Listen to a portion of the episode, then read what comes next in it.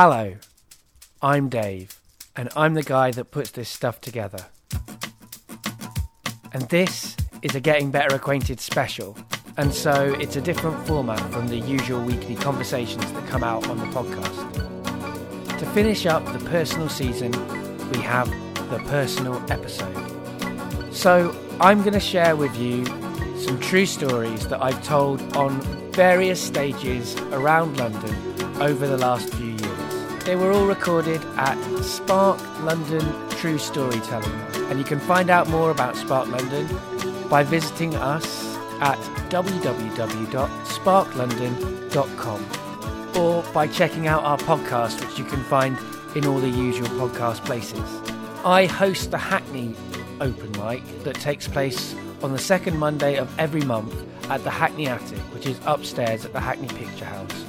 So come and get better acquainted with me in person there and share your stories on our stage. The true tales that I tell you today will often be expanding on events that have been touched on here and there in previous episodes of the show. Breaking up the sound of my voice talking will be the sound of my voice singing. Most of the tracks used in this episode are from the Open EP, which I released earlier this year. In fact, you'll hear all of the songs from that EP plus one more in today's episode. Each song in the Open EP was a song that I wrote about my personal experiences, but each one was reinterpreted by a different producer, forming five very different tracks that are also expressing a consistent person's experience. The EP was inspired by Spark London and also by getting better acquainted. Each song is both a personal revelation and a collaborative conversation. The producers had the final say on what they did with the songs. The only thing they couldn't do was change the lyrics. So that explains what today's show is going to be, and here it is. I need to get better. Please make want to get better, better, better acquainted with you. I am currently fertile, but I'm only going to remain fertile till May.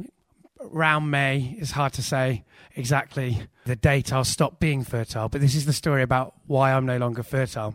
So, me and my partner have been together for 12 years, and during those 12 years, we had no accidents uh, with condoms breaking, apart from once uh, last year where we got really rat ass drunk and it broke twice in a night. And the next day, obviously, was an awkward moment, and we went to get the morning after pill uh, which we discovered when we got there I couldn't get for her. She had to go in herself. And the experience of this, and I should say, neither of us want children. So the experience of, of, of being in this situation where something was happening to somebody else's body that was my responsibility, and I couldn't control her choice because I believe wholeheartedly in a woman's right to choose. And I was pretty sure that she would choose what she did choose, which is not to have a child and to take the morning after pill. But I didn't like I that wasn't I couldn't control that. She's not pregnant, she's fine. Uh, after that, I went away over Christmas. So this all happened relatively recently. I went away over Christmas to Prague with my mother and while I was in Prague, we were talking a lot, and I was talking to her about how I didn't want to have children, and we were talking about how I didn't want to be like her and how she was saying how she understood that and how she can understand why I don't want to have children. And sort of after I came back from Prague, I wrote a, a song about how I did not want to have children for sure. And I did not want to pass on my genes, my nature, my nurture, whatever. I did not want to pass that on. So I came to a conclusion that I was going to get a vasectomy. And so I went to the doctor, and they were quite hard to to convince because I'm a 31 year old man in a partnership and they don't really believe that I'm not going to want to have children. And even if I don't want to have children, again, it's all about my partner. The most of the questions you get asked if you're a man going to get a vasectomy are about whether the woman that you're sleeping with is going to change her mind, uh, which is fine. And I understand why those questions are asked. But obviously, this for me was about my choice, my decision.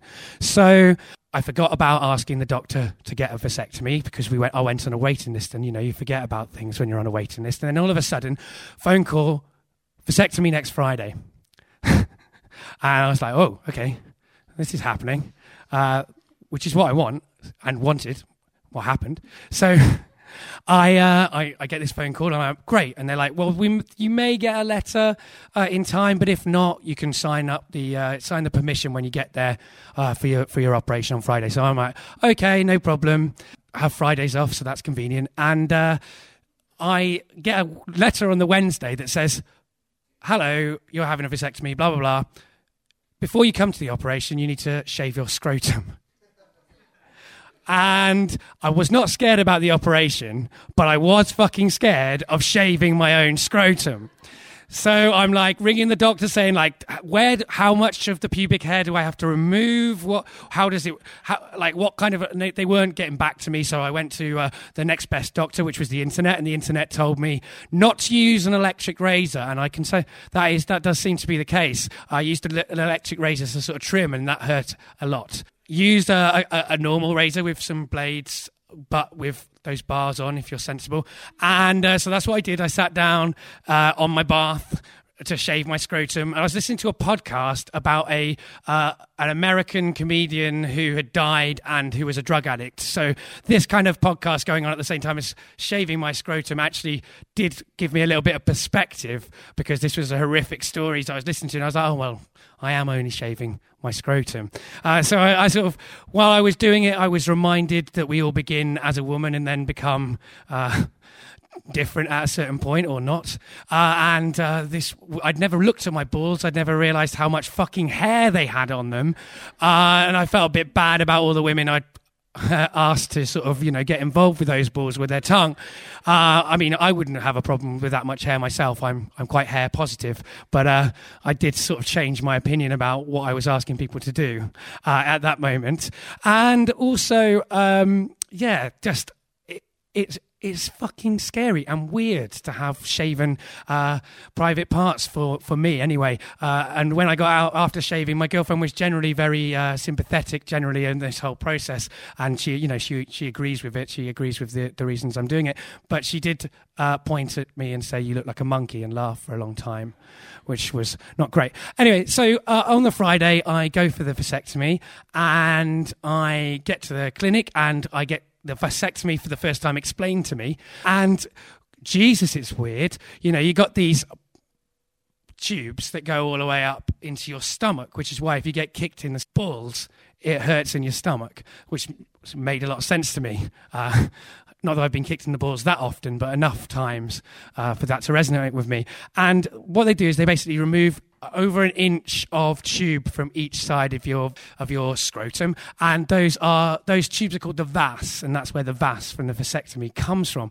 So they they so I, there I am. I take off my my trousers, and uh, the doctor and the female assistant. Um, well, it could have been a female doctor, so I should say the male doctor and the female assistant are uh, operating basically on my uh, naked, shaven genitalia, and I'm sort of drifting and off, trying to sort of like go to a sort of meditative place while this is happening and the music's quite easy listening and calm and calm and then suddenly a rap tune comes on by accident and he's like i'm sorry i don't know how this happened and then it's like your love gives me so much pain and i'm like what the fuck? That's like too appropriate.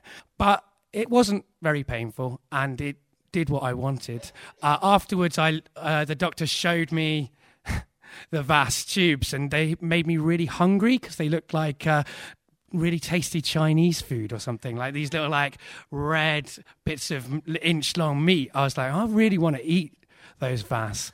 Uh, but I didn't eat the vas, and I, I, I, left and went to buy some uh, proper supportive pants on the way home because I hadn't realised that you needed to have them, and I don't own any supportive pants. Although now I do, I own loads, and apparently they come in sizes, and I didn't know, and I bought small, and that caused a lot of problems. But I'm all healed now. I'll tell you something about having a vasectomy. You've never seen your balls as bruised as you will after that. And I was like, I had to check on the internet again to see if this was normal, and it is normal. You should have bruised balls after you've had a vasectomy. So if any of you ever have a vasectomy, don't panic. And I got to say that now I feel absolutely in control of my own destiny in this respect.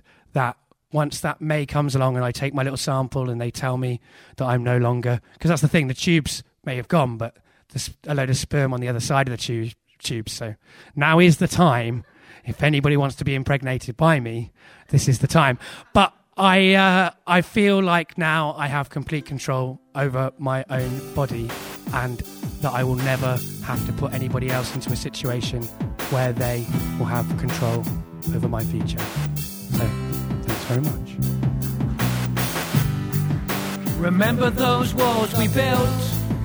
Well, baby, they're tumbling down. They didn't even put up a fight. They didn't even make a sound. I found a way to let you in, but I never really had a doubt. Standing in the light of your halo, I got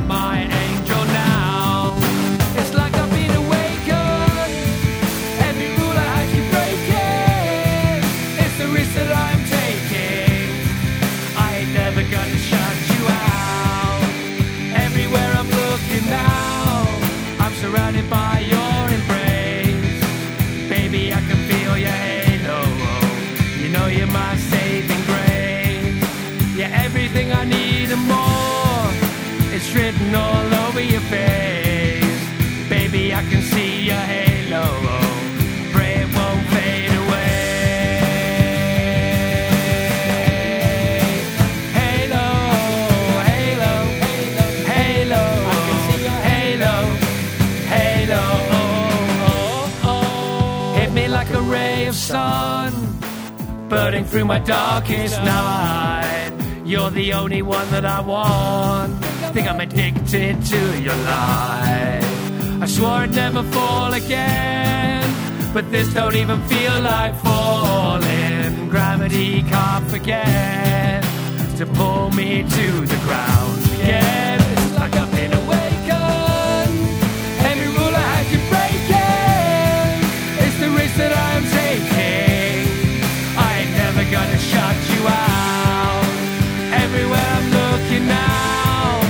Surrounded by your embrace. Baby, I can see your halo. You're my saving grace. You're everything I need and more. It's written all over your face. Baby, I can feel your halo. I pray it won't fade away. The song you're listening to is a cover of Halo by Beyonce and it was mixed by Stephen Harvey. You can find him on Twitter at Steve H Soundtech and he's available for producing music tracks or for teching your shows. So reach out to him there or you can drop him an email tech at standuptragedy.co.uk. I thoroughly recommend him. He is an excellent guy and really reliable in the best kind of way. For me, this song is about my partner, Jen, and process of us opening up our relationship. To hear more about that process, have a listen back to last week's episodes, the second week of the personal season, which is a two-part conversation with Jen where we cover many, many things. And one of them is that. You know you're my saving grace. You're everything I need and more. It's written all over your face. Baby, I can feel your halo. I pray it won't fade away.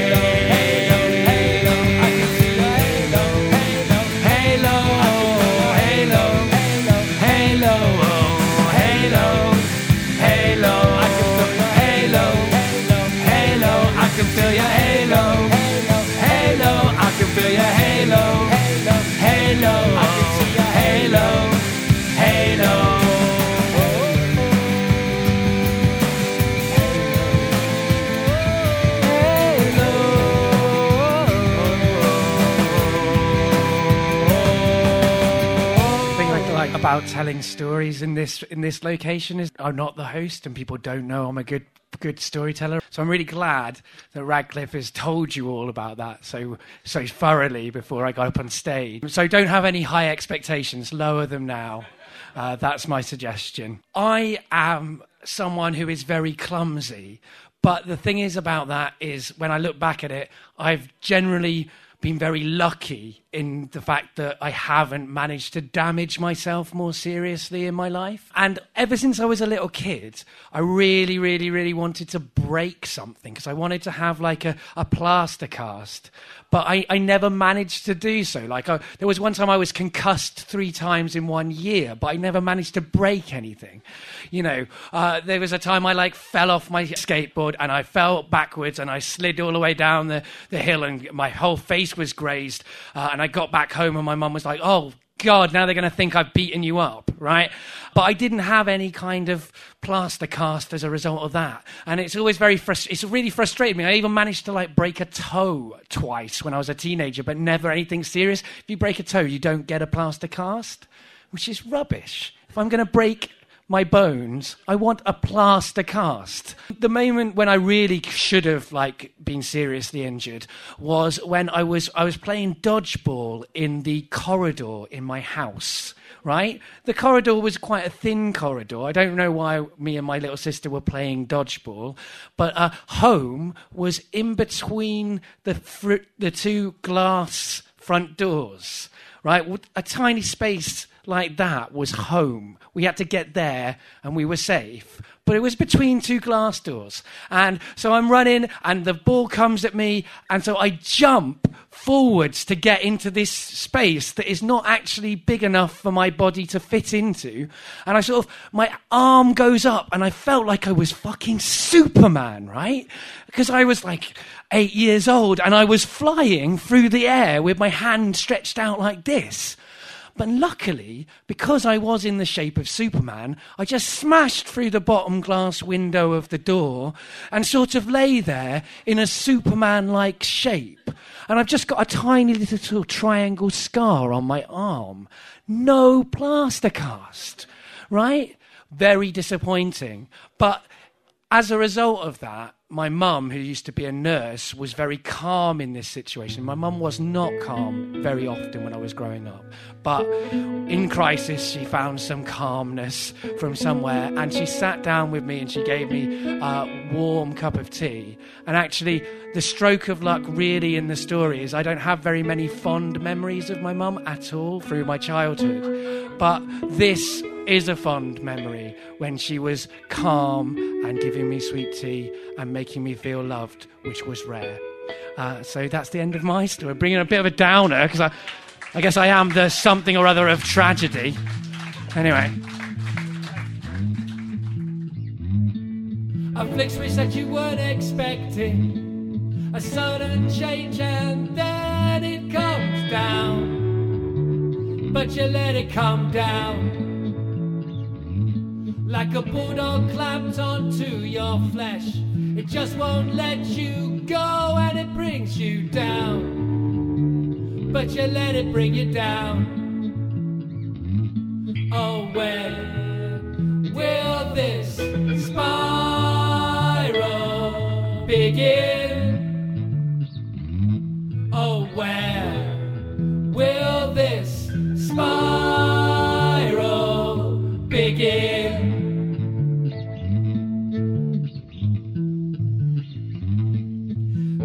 Curse from my mother.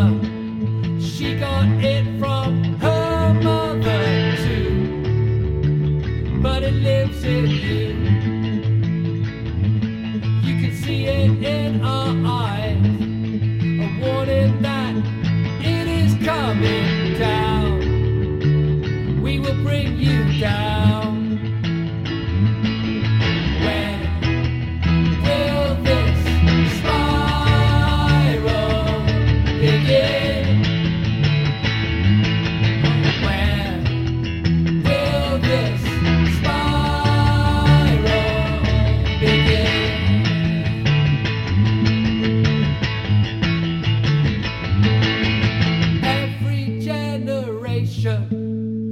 Wants to improve on the last generation too. But it lives in you. Every generation wants to improve on the last generation too. But it lives in you.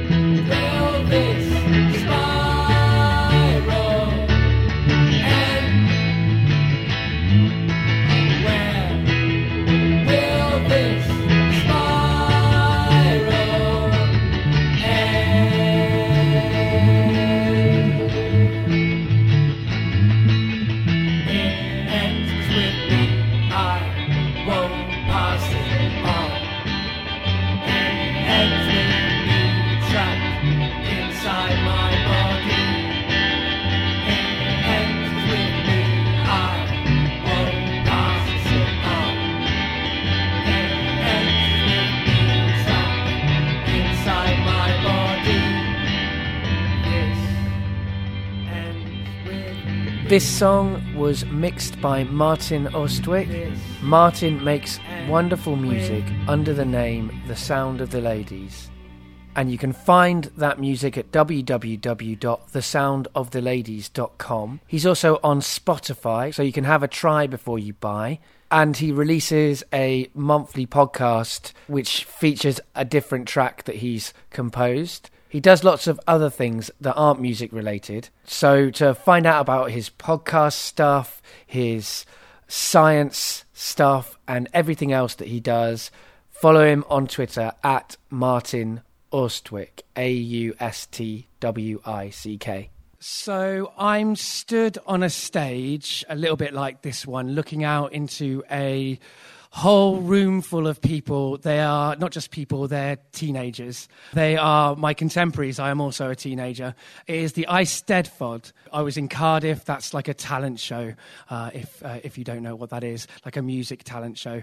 And I was going to perform in a male solo competition. For some reason, I'd chosen to, well, I think because I couldn't play any instruments, I had chosen to do an a cappella song. And I'm looking out into the eyes of all of these people, and they are looking at me, and they're kind of jeering generally. I haven't started singing yet. They're jeering. They're, uh, they're generally sort of jeering using a name that they used to call me, which I was kind of known throughout the school by this name. This name was Melvin, and it was given to me by a boy one day in a classroom because he thought I looked like a Melvin. I reacted badly to that, and so the name stuck. It didn't just stick, it went viral. So everybody in the school called me Melvin. As I went through the corridors, people would shout Melvin. Uh, it sounds funny. Uh, it was not for me. It was funny for them. Yeah, they, they had a great time with it. And so they were jeering at me like that. There was a lot of kind of homophobic uh, element to what they were saying. Not that it matters. I am not gay, but I'm not masculine. So that makes me, in their view, gay. And so there was lots of that stuff. And I was scared. And I started singing kind of halteringly, falteringly. And the wise man said, I don't want to hear your voice. And the thin man said, I don't want to hear your voice. And at the end of that phrase, I stared at them some more and I thought, I'm not really strong enough to finish this song. Now, I tried lots of different ways to prove I was strong through the time that I was bullied by the entire school. Uh, in this way. And it wasn't, you know, it wasn't just names. Occasionally it was fists, very rarely. A lot of the time it was feet kicked and stuff in the corridor, and, and quite often it was spit. So uh, I just want to make it clear it wasn't fun, yeah. So I tried lots of times to, to prove that I was strong to these people. The problem being that I'm a pacifist, and I was a pacifist back then, it's quite hard to prove that you're strong to people if you're not prepared to hit them. There was a time when a, a little kid had been shouting Melvin at me, and I grabbed him, and to demonstrate that I could beat him up if I wanted to, I threw him on the floor. But the corner of like so of, of, the music room door kind of got in the way of his head, and uh, there was blood everywhere. And I ran away like sh- shaking. Thought I thought I killed him. I had not killed him. Scalps just bleed a lot. It was just an unfortunate thing. I was sort of taken away. I was shaking. I was given tea to like warm sweet tea to like get me over my shock. Uh, and the next day at school, all the teachers had gone around like saying well done for like cracking his kid's head against the wall. So it was that kind of a like. Not, I was I felt very weird about that experience of being told by these teachers, "Well done," when I'd done a, done violence, which I don't approve of. The next time I tried to show I was strong was when I picked up a guy by the scruff of his neck and held him up on the wall so that his feet weren't touching the ground to prove that I could beat him up. The problem with this kind of uh, dramatic gesture was it didn't take into account the fact that his friend was going to jump me from behind, knock me on the floor, and then a girl was going to hold me down while him and his friend kicked me in the face, uh, repeatedly smashing my glasses. A complicated thing as well because I didn't feel like I could fight back against the girl who was holding me down for, for kind of reasonable reasons of being against violence against women. But that did mean that I was kicked repeatedly in the face and my glasses were broken. So again, quite complicated intersection of different things going on there. All of that kind of came into my mind. There was also, I sort of, at one point, I wrote an article for the school magazine to, to expose what it felt like to be Melvin. I know it sounds ridiculous, and it kind of was, but it was like to try and speak to all of these people, to appeal to their empathy. Uh, but then when I handed it in to the teachers, they said, well, maybe that's going to get you bullied a lot more. So that was another attempt at being strong that was quashed. And I guess this was kind of my last attempt at being strong. I was nearly, nearly out of sort of school school. I was nearly into the sixth form, and when the sixth form would come around, I would not have the same kind of issues. There would still be bullying, but I would mostly be able to avoid it, and I would kind of come into my own a little bit. But that wasn't then. This was kind of the end, and I was standing there, and I didn't know if I could be strong enough to carry on singing, but then I could, and.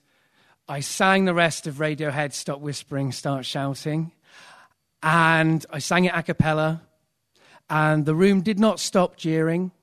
People, it wasn't like a Hollywood movie. Everybody didn't go, "Oh wow, he's he's great." Let's well, we we take it back. They didn't do that. They just kept on jeering, and I finished. And then I walked off the stage and I walked out of the room, and my friends who I just recently made, who had, had my back, walked out of the, the room with me, and we walked out of the hall where the uh, was being held, and I walked out of the school and le- uh, left the gate, you know, through the school gates in the middle of the school day, because fuck it, I didn't give a shit anymore. And I just, we left, I lit a cigarette, I walked down the road away from the school, and I don't know if I felt strong, but I think I felt like, I don't know, I had some strength in me and they weren't going to take it away. When you're young, life there's a wave, wave, wave, wave, wave that surrounds you with its sound, sound, sound, sound, sound. Covers you in water, makes you think that you will drown, drown. Covers you in water,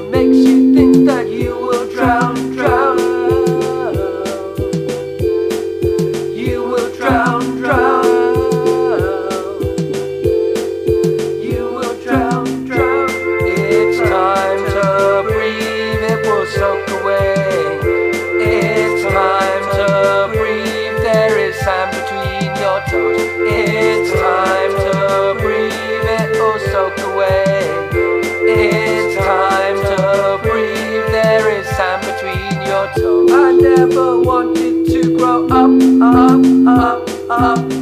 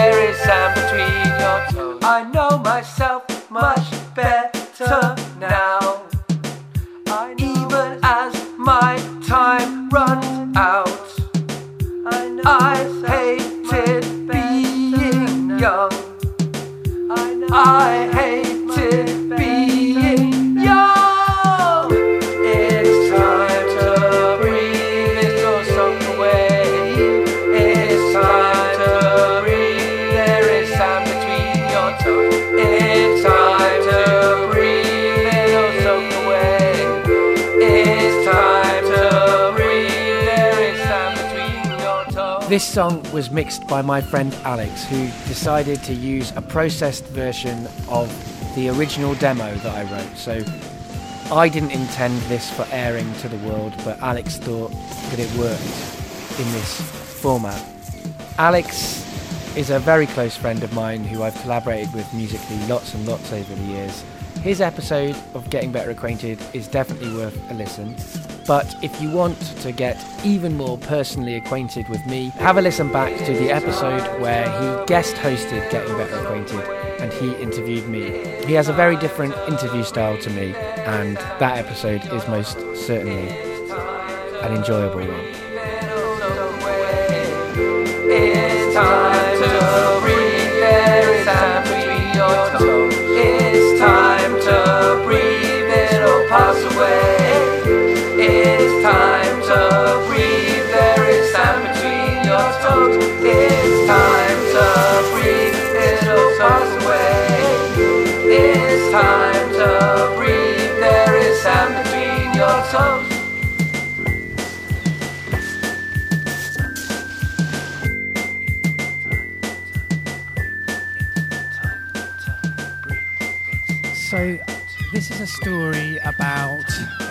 When I felt lost. And it's also a story about a time when quite a few people, in lots of different ways, got lost. This is a story about a stag night. Now, I am not very keen on stag nights. I don't really like being in groups of men, particularly.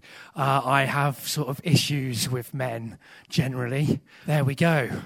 And uh, this stag night was a, a stag night for a really good friend of mine who I met at university who is a bit posh, I guess. And the theme of his stag night, or stag day really, was one of, you know, how people make more of stag nights more and more and they become like weekends now. Well, this was at least just one day, it was a stag day. Uh, and the theme was gentlemen explorers. And everyone was supposed to come dressed up as gentlemen explorers. Now, I have a problem with men, as I've already said, so the gentleman part of that was problematic for me. But also, I didn't really fancy the idea of dressing up like the Empire, because I've weirdly got a problem with the Empire. Um, and so I didn't dress up as a, a, gentleman explorer. I kind of went for some kind of, I can't really remember the costume. I was trying to remember it for tonight, but like some kind of anti costume costume to like make a point about how ridiculous the costumes were. And I sort of got there and I sort of pointed at my, my, my joke and nobody laughed and everybody like looked like I was being a bit weird. So I, uh, I decided to, to, to, to just uh, get rid of most of this costume, but I did keep the tie on, uh, and that will come back later on.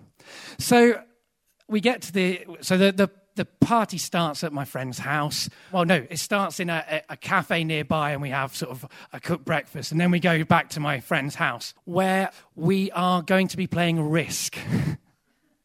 And I don't like board games either. So I'm, I'm completely lost uh, already. So there's a load of gentlemen explorers around a table playing Risk, and I'm at the side hating risk and making sarcastic comments about risk and just generally trying to kind of play down the whole idea of winning a game because I'm a bit uncomfortable with the idea of winning games as well. This story kind of shows how I'm very negative about many things. I apologize for that. So it starts like that. We're drinking gin and tonics, so we very quickly get very drunk. Um, and we go out to the local park and we play bowls. I didn't plan this stag night, obviously. Everyone gets really, really drunk playing bowls, and we kind of get involved with some of the local kids who've never seen bowls before, and it gets all a bit confusing. And the kids kind of like get a bit cheeky, and I don't really know how to handle that, so I'm already I'm feeling a bit lost here, and I, I end up swearing at one of the kids, which was a mistake. I work with children, by the way. Another friend who is a teacher felt very awkward about this interaction as well. We go back to my friend's house. And, and what's happened now is the theme of Gentlemen Explorers is being subverted by some other forces in the stag night. So there's a guy called Jed, who I also know from university, who's also quite significant in this story, who decides it should be more of a fucking stag night, you know? So uh, it, suddenly it's arranged. We're going to go to Soho. We're going to go to do karaoke. Then we're going to go from karaoke to a burlesque club in Islington. So suddenly we're piling into cars, and I'm in a car with three people I don't know as well as other, other people who are there, uh, one of them being Jed. And uh, we're in this car, and I'm really drunk, and I'm talking about this new rapper who was new at the time called Kid Cudi, who had an album called Solo Dolo. And I couldn't remember that Kid Cudi was called Kid Cudi. And I was the level of drunk where you wind down the, the window in the car and you start shouting at strangers, Who wrote Solo Dolo?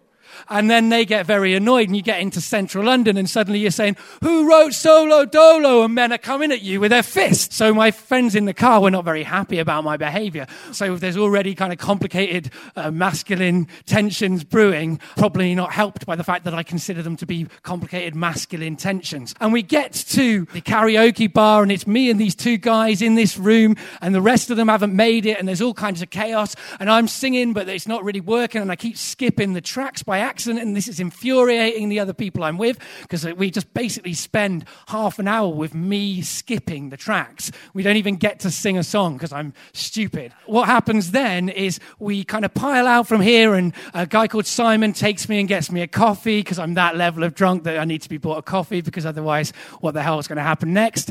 Things are kind of calming down. I think Jed goes into a, a, a sex shop to buy something humiliating to give to the groom when he arrives, and we kind of all all get together back and find each other in this pub. And uh, I, then I'm talking to Jed and I'm drinking a pint of Coke because I agree I should sober up at this point. And uh, Jed's got a really white t shirt, you know, like really white. And he's got underneath that t shirt these really honed abs, you know, and he just looks so buff. And I just think, wouldn't it be funny if I just tip my Coca Cola all down this whiter than white t shirt. So I do that, expecting everyone to laugh, especially Jed.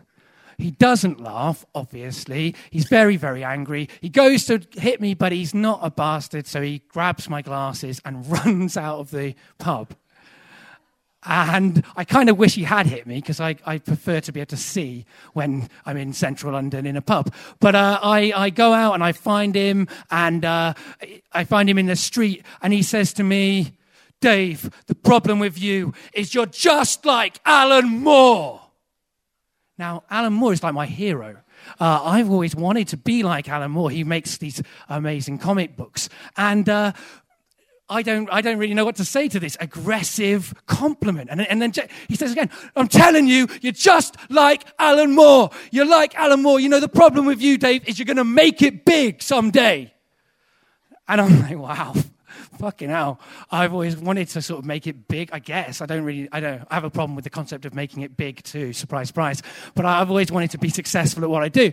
And so uh, I have this confusing situation where I'm being berated for being cool after having been a wanker. So we kind of patch that up. We patch it up by, by finding the stag and rubbing ice into his face to help him because he wasn't, you know, he was quite drunk. And then we all kind of pile up and we're going to this burlesque club. Richard the stag, he froze up a number of times. It's pretty horrific, really. Uh, and we're all sort of feeling lost. We get to the, the, burlesque club, and the burlesque acts have just finished. And the music comes on, and the DJ starts playing.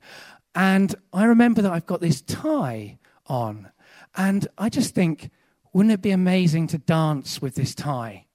And so I get this tie, and I'm like dancing with this tie in the middle of the dance floor. I'm like doing Chinese ribbon dancing with this tie. I'm doing somersaults over this tie. I'm just having the best time dancing with this tie. I mean, maybe the best time dancing I've ever had. And I'm just like dancing, and I'm dancing, and, I'm, and my friends are dancing, and suddenly I don't feel lost. I feel found. And at the end of the night, this girl comes up to me who I've been dancing nearby, who was incredibly attractive, and she asked me to come back home with her. And I turned her down because I'm in a long term relationship, but I had never, ever been asked, uh, propositioned, let's say, by a woman in my entire life up until that point. I had only ever propositioned women and generally been rejected. This day, when I'd felt so, so lost to begin with, ended with me feeling found in a way that I'd never really been found before. And that is the end of the story. Thank God. Come around and fall all over me.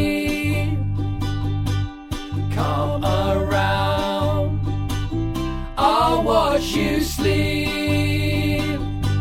Cause I can't sleep, I just can't sleep. Because I can't sleep,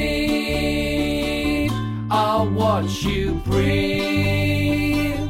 I lie awake and wait for you to arrive. I need you here get me through the night. Cause I can't sleep. How can you sleep? Because I can't sleep. I'll watch you dream. Oh, I wish that I hadn't been drinking. I wish that you were here,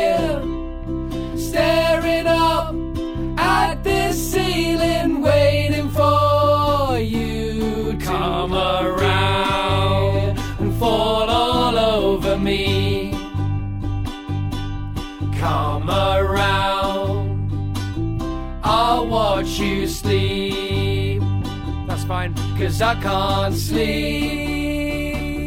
How I can you sleep? Because I can't sleep. I watch you dream. I need to sleep.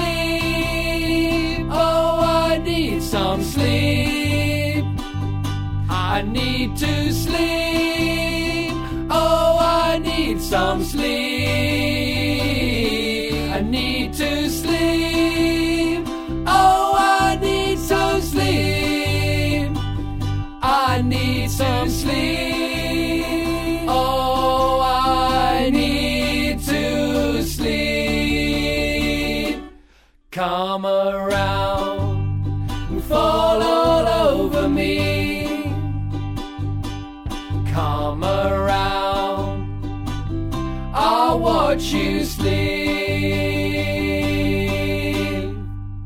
That song was mixed by Shamim. You can find his stuff over at Muzikal Azylum on SoundCloud. So that is soundcloud.com forward slash M U Z I K A L hyphen A Z Y L U M. The normal stuff he does is very different from the track you've just heard, but he's really great at what he does. So have a listen. So I was really seriously bullied at school, I guess. Not in a physical way, but in a kind of absolute outcast, scapegoat.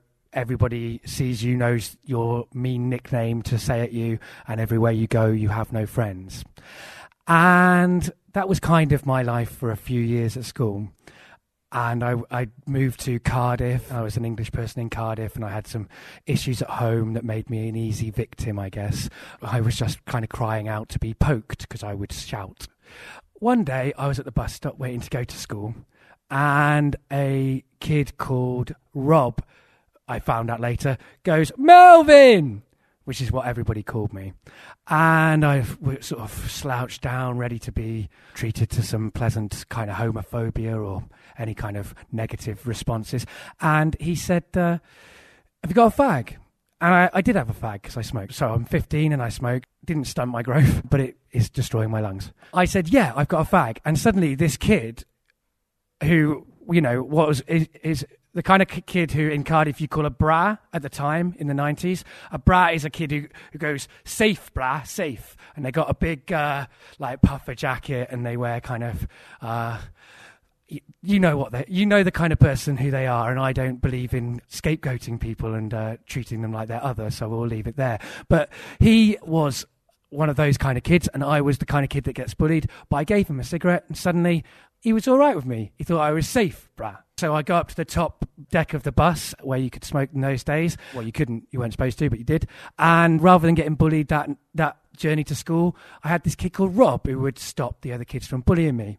A few kind of months later, I think I was doing what I used to do, which is going on the knock from school, which is the Cardiff expression for not going into lessons. I didn't go to lessons because I used to get bullied in lessons, so what was the real point? I was sort of hanging around the school, smoking, like at the outskirts of the school, and a different kid who I subsequently found out was called Phil. He comes up to me and goes, Melvin! And I'm like, oh God. And then again, he's like, have you got a fag? And I give him a fag.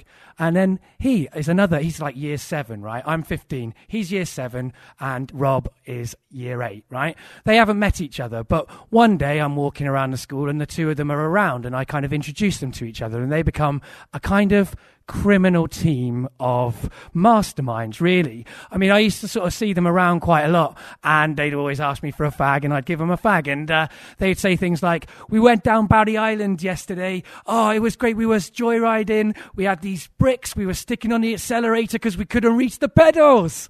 And I'd be like, Yeah, man, these kids are all right. They're safe. They're, they're being nice to me. And yeah, they're criminals, but they're, they're not being criminals to me. So I enjoyed the entertainment value of it. Uh, one of the other things they said to me is, Melvin, if you want to rob a house, what you need to have is always, when you leave your house, have two pairs of socks on. Because if you go up to a house and you want to rob that house, uh, you can take one of your pairs of socks off and they're gloves. They're gloves. And if you haven't got two pairs of socks, and what you want to do is you want to rob a house where they're hanging out there washing on the washing line and grab their socks, which is very logical. And uh, if you want to rob a house, that's what I, I guess you could do that, but I wouldn't advise it because it's a criminal offence. So that was fine. And uh, I had these two kids who weren't the kind of kids that would normally stick up for me, who were sticking up for me. Yeah, they were littler than me, which is uh, socially awkward, but at the same time, they were they were arguing my case. And then I became a sixth former, and I became kind of friendly with the teachers as well as with some other children of my age, which was nice. One day, I go, I go, I see Rob and Phil coming towards me and I say, "Hi guys," and they're like, "Hey Melvin, guess what we did? We robbed the car, the car from the lab technician last night." And I went into the rest of the school, and uh, yeah, the lab technician's car had been robbed, and all the teachers who I was now friends with were talking about who had robbed this car, and they wanted to know who had robbed the car. And I didn't grasp Rob and Phil up, but I did the next time I saw them say, "Hi guys, look, I can't be socially interacting with you anymore because you're telling me things that some other people I socially interact with want to know. And I, I, I don't want to be in this position where I grass you guys up, but I don't want to be in a position where good, nice people I know whose cars have been stolen don't have their cars, and I could help them find that car. So that really is the end of my relationship with Rob and Phil. But uh, I guess if it hadn't have been for me, they would have never found each other, which is nice. But not so nice if you wanted your car not to be stolen in Cardiff in uh, the mid 90s.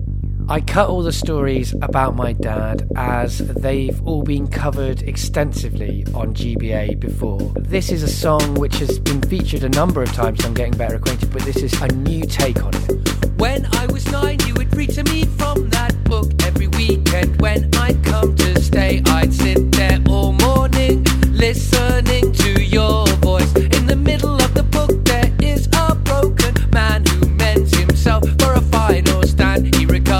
from the sickness that infected his land.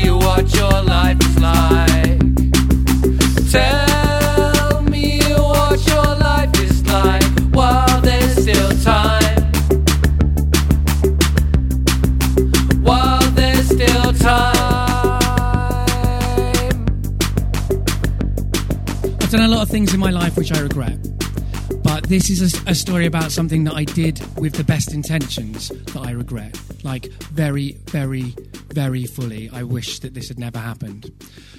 And I'd never done what I, what I do in this story.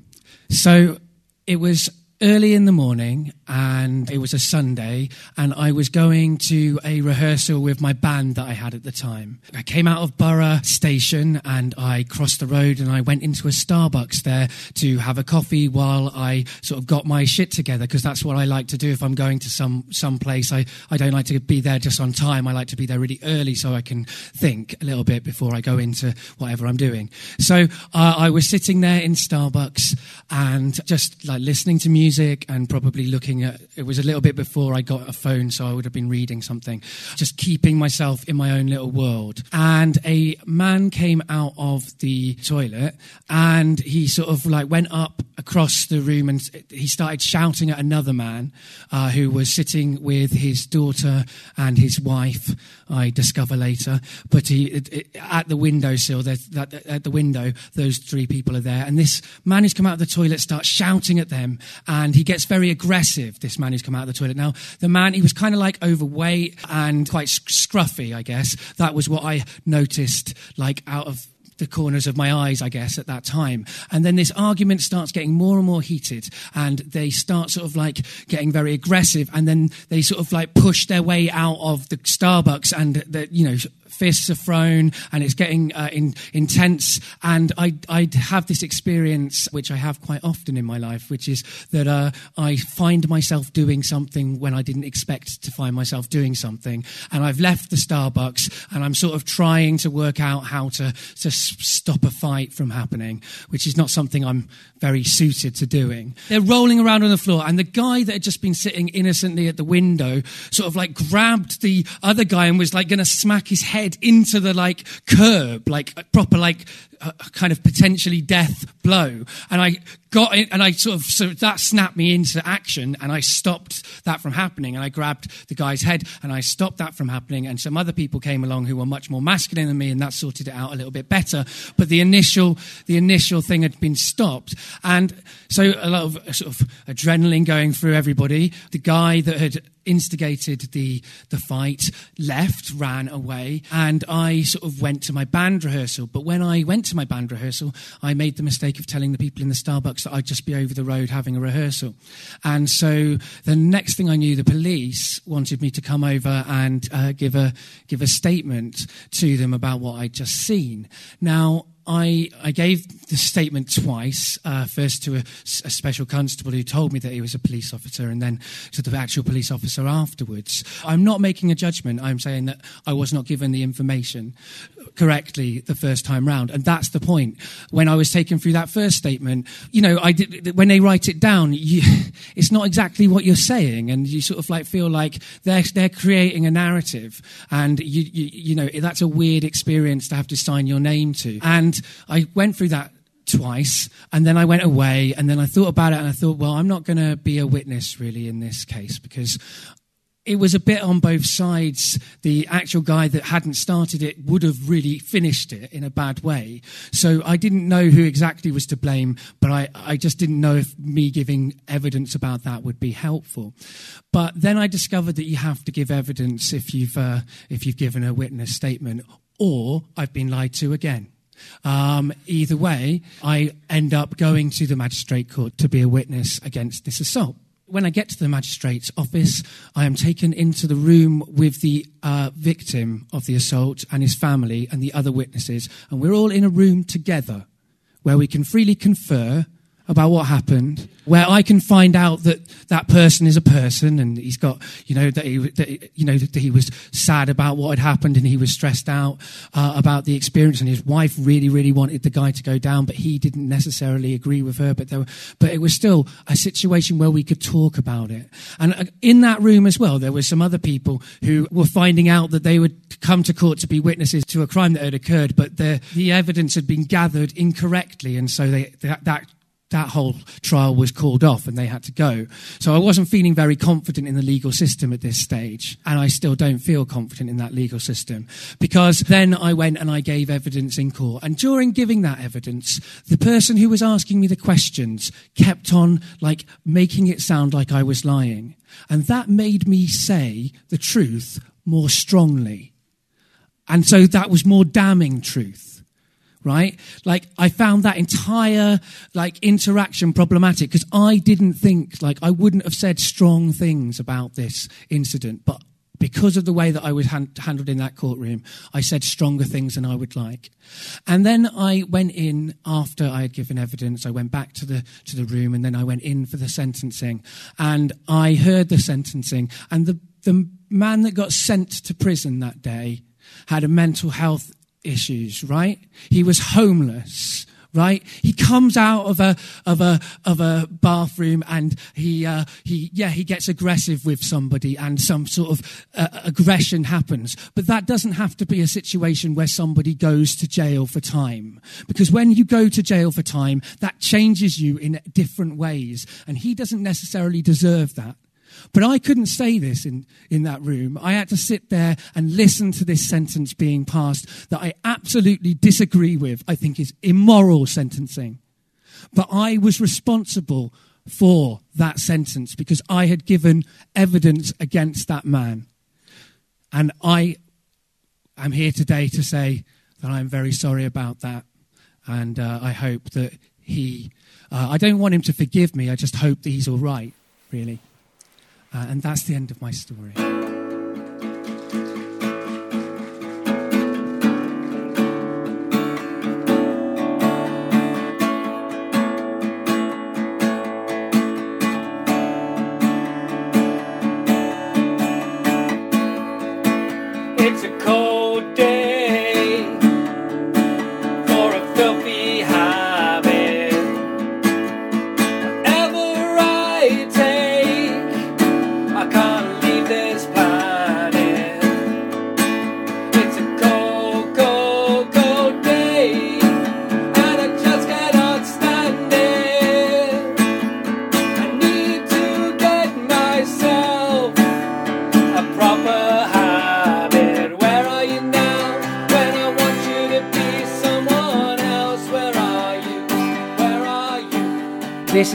Track that isn't on the open EP that's featured in today's episode. It's a live version of an old song. It isn't exactly personal, but it does contain me struggling to find words to express my experience of depression. I had to work it up recently for stand up tragedy, and, and when I was working it up, I recorded this.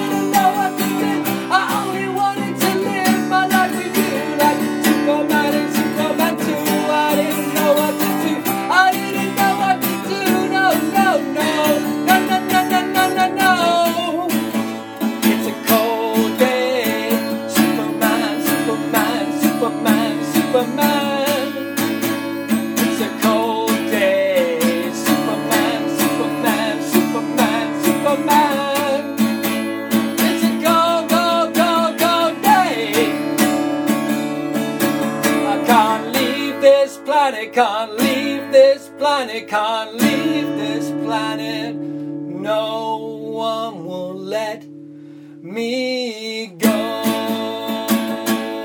So, my gran grew up in a kind of working class village in Yorkshire, and when she uh, it, during the Second World War, she was in uh, in London, I think, or or a different part of the country anyway, uh, being a nurse during the war, and she met my grandfather, who was a doctor, and they uh, they fell in love, I guess, formed a relationship at least. He was kind of from an aristocratic landed gentry kind of family. He had sort of grown up in India under the sort of colonial uh, system there, and he'd kind of come over to the UK and become a, a doctor, a consultant, and, and he had sort of like. Uh, class in her view higher that she wanted to be that class. And so she took on the accompaniments of that class. She started using uh, a different voice very much like hyacinth bouquet in, uh, in keeping up appearances. She she put on a posh accent. She uh, started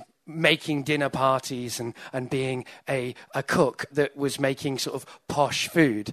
And uh, that was kind of the main thing as kids we sort of knew about Gran is we would go to Gran's house, we would have an awkward silence and lots of tension between the adults, but we would get to eat some nice food at the end of it. Thinking about food now, one thing that happened to me at my Gran's house is I sort of saw a bowl of what I thought was Bombay mix on the table, picked it up, uh, had a bite, and suddenly I realized I was, I was eating dead flowers, uh, and it was uh, something that I would come to, to mistakenly believe was called potpourri uh, later in life. But uh, so we're, we're on the way to my grand's house, and uh, uh, on the way to my grand's house, my little sister gets car sick, and she is throwing up in the car, and there's lots of stress around this vomit situation. Reasonably so, I guess. But we get to my grand's house and we think, vomit's over, that's okay. We can try and pretend that we can fit into this kind of sterile, pretend posh environment. My gran had cooked uh, pavlova for pudding. So we ate like the main food and then the pudding came and I had one bowl of pavlova and it was like, you know, crack to me as a child. So I was like, I want more of this pavlova. So I was like, uh, I'll have more. And I just, you know, thought, yes, I can just keep eating this pavlova forever, and there will be no repercussions for this. Uh, this is heaven. Uh, and I kept eating it, and then my gran was like, "Eat some more." You know, she's one of those. She was one of those women that that, that wants to feed you all the time if you're a young man. Um, and so she kept feeding me. She kept feeding me. She kept feeding me. She kept feeding me. And my granddad, who was very old, he was much older than my gran anyway, uh, was at the end of the table in a wooden chair um, and pretty immovable. Uh, and you know, to he, that's on my left. On my right is, you know, three different people. So there's no real way out either way. And I suddenly realized that I've eaten so much that I've gone, you know, ancient Roman here, and there's uh, food cr- creeping its way up my up my tubes, uh, preparing to, to be very unposh uh, in the living room. So I, I stand up and I, I, I want to get out, but I can't get out because my granddad can't move really, and he can't understand what I'm trying to tell him, which is move, because I can't speak, because I realize if I speak, I will vomit. Uh, if I open my mouth, there is going to be vomit. So I sort of stand there and I wave my hands. I stand up at the dinner table, wave my hands. Everybody in the dinner table looks at me like, what's going on? You know, has he been, has he been possessed by the devil? Who, who knows why he stood up? He's waving his hands. So I can't keep the vomit in, and I vomit into my hands and I'm stood there looking around the table, and my gran just looks like the ultimate of disappointed in me. And I still can't get out, though. So I'm stood there with vomit, and my granddad's not moving, and there's more vomit coming. And so I don't really know what to do. So I place the vomit onto my plate and catch the next lot of vomit. And then, yeah, eventually my granddad gets moved. I find my way to the toilet. I dispose of the rest of the pavlova. Uh, but thankfully for my mum, the uh, fact that my sister had been car sick on the way up there meant that she could uh, give the white lie that we must have some kind of tummy bug illness, and my abysmal gluttony could be sort of uh, tucked under the carpet. But I'm pretty certain that my, uh, but my gran was aware that it was greed rather than illness. And that is how I've chosen to end tonight. Thank you very much for listening to the personal episode. This episode is the last of a five episode season called the personal season, which gets really into my personal issues, I guess, my personal life, and the personal lives of a couple of people who are close to me. So it started off with two episodes with my dad in the first one, there's me trying to get out of my dad more about his experience of having an open relationship. And then there's another episode with my dad where we talk about his experience of being a father all through the ages, our relationship together, and the fact that he is now getting closer to death. Then there's a two part episode with Jen, my partner, where we get into stuff about her in the first episode, and then in the second episode, we really explore our relationship, really opening it up to scrutiny in a way, in a way that makes both of us feel nervous listening back, and it's certainly nerve wracking to have that out there. But it's out there partly because it's us coming out about fact that we have an open relationship and talking about what that means and why we came to that conclusion after 11 years of very happy monogamy. And to top it off is the episode you've just heard. So have a listen back to those if you haven't heard those before. Please spread the word about getting better acquainted. If you're a regular listener, why don't you recommend some of the episodes that you enjoy to your friends and get them to have a listen? Spread the word because that's the only way that the audience for this show can grow.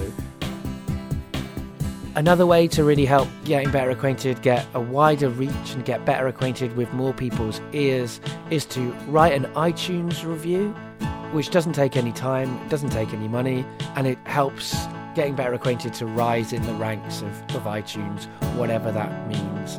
Lastly, another way to engage with getting better acquainted is to tell me what you think. Tell me, talk to me, give me some responses. You can email the show gbapodcast at gmail.com. We're on Twitter at GBA Podcast, and there's also a page on Facebook. So there's lots of ways you can communicate with me. What do you like? What episodes have you really enjoyed? Have you had any interesting thoughts as a response to episodes? Am I a really annoying host, and is there ways I could improve that? All of these things, reach out to me, let me know what you think. Thank you very much for listening. This has been the personal episode. Normal service will resume next week. And for a few episodes, I'm going to be trying to present some of the least personal episodes. But when I say least personal, I mean for me, not for the people that I'm talking to. Thanks. Bye.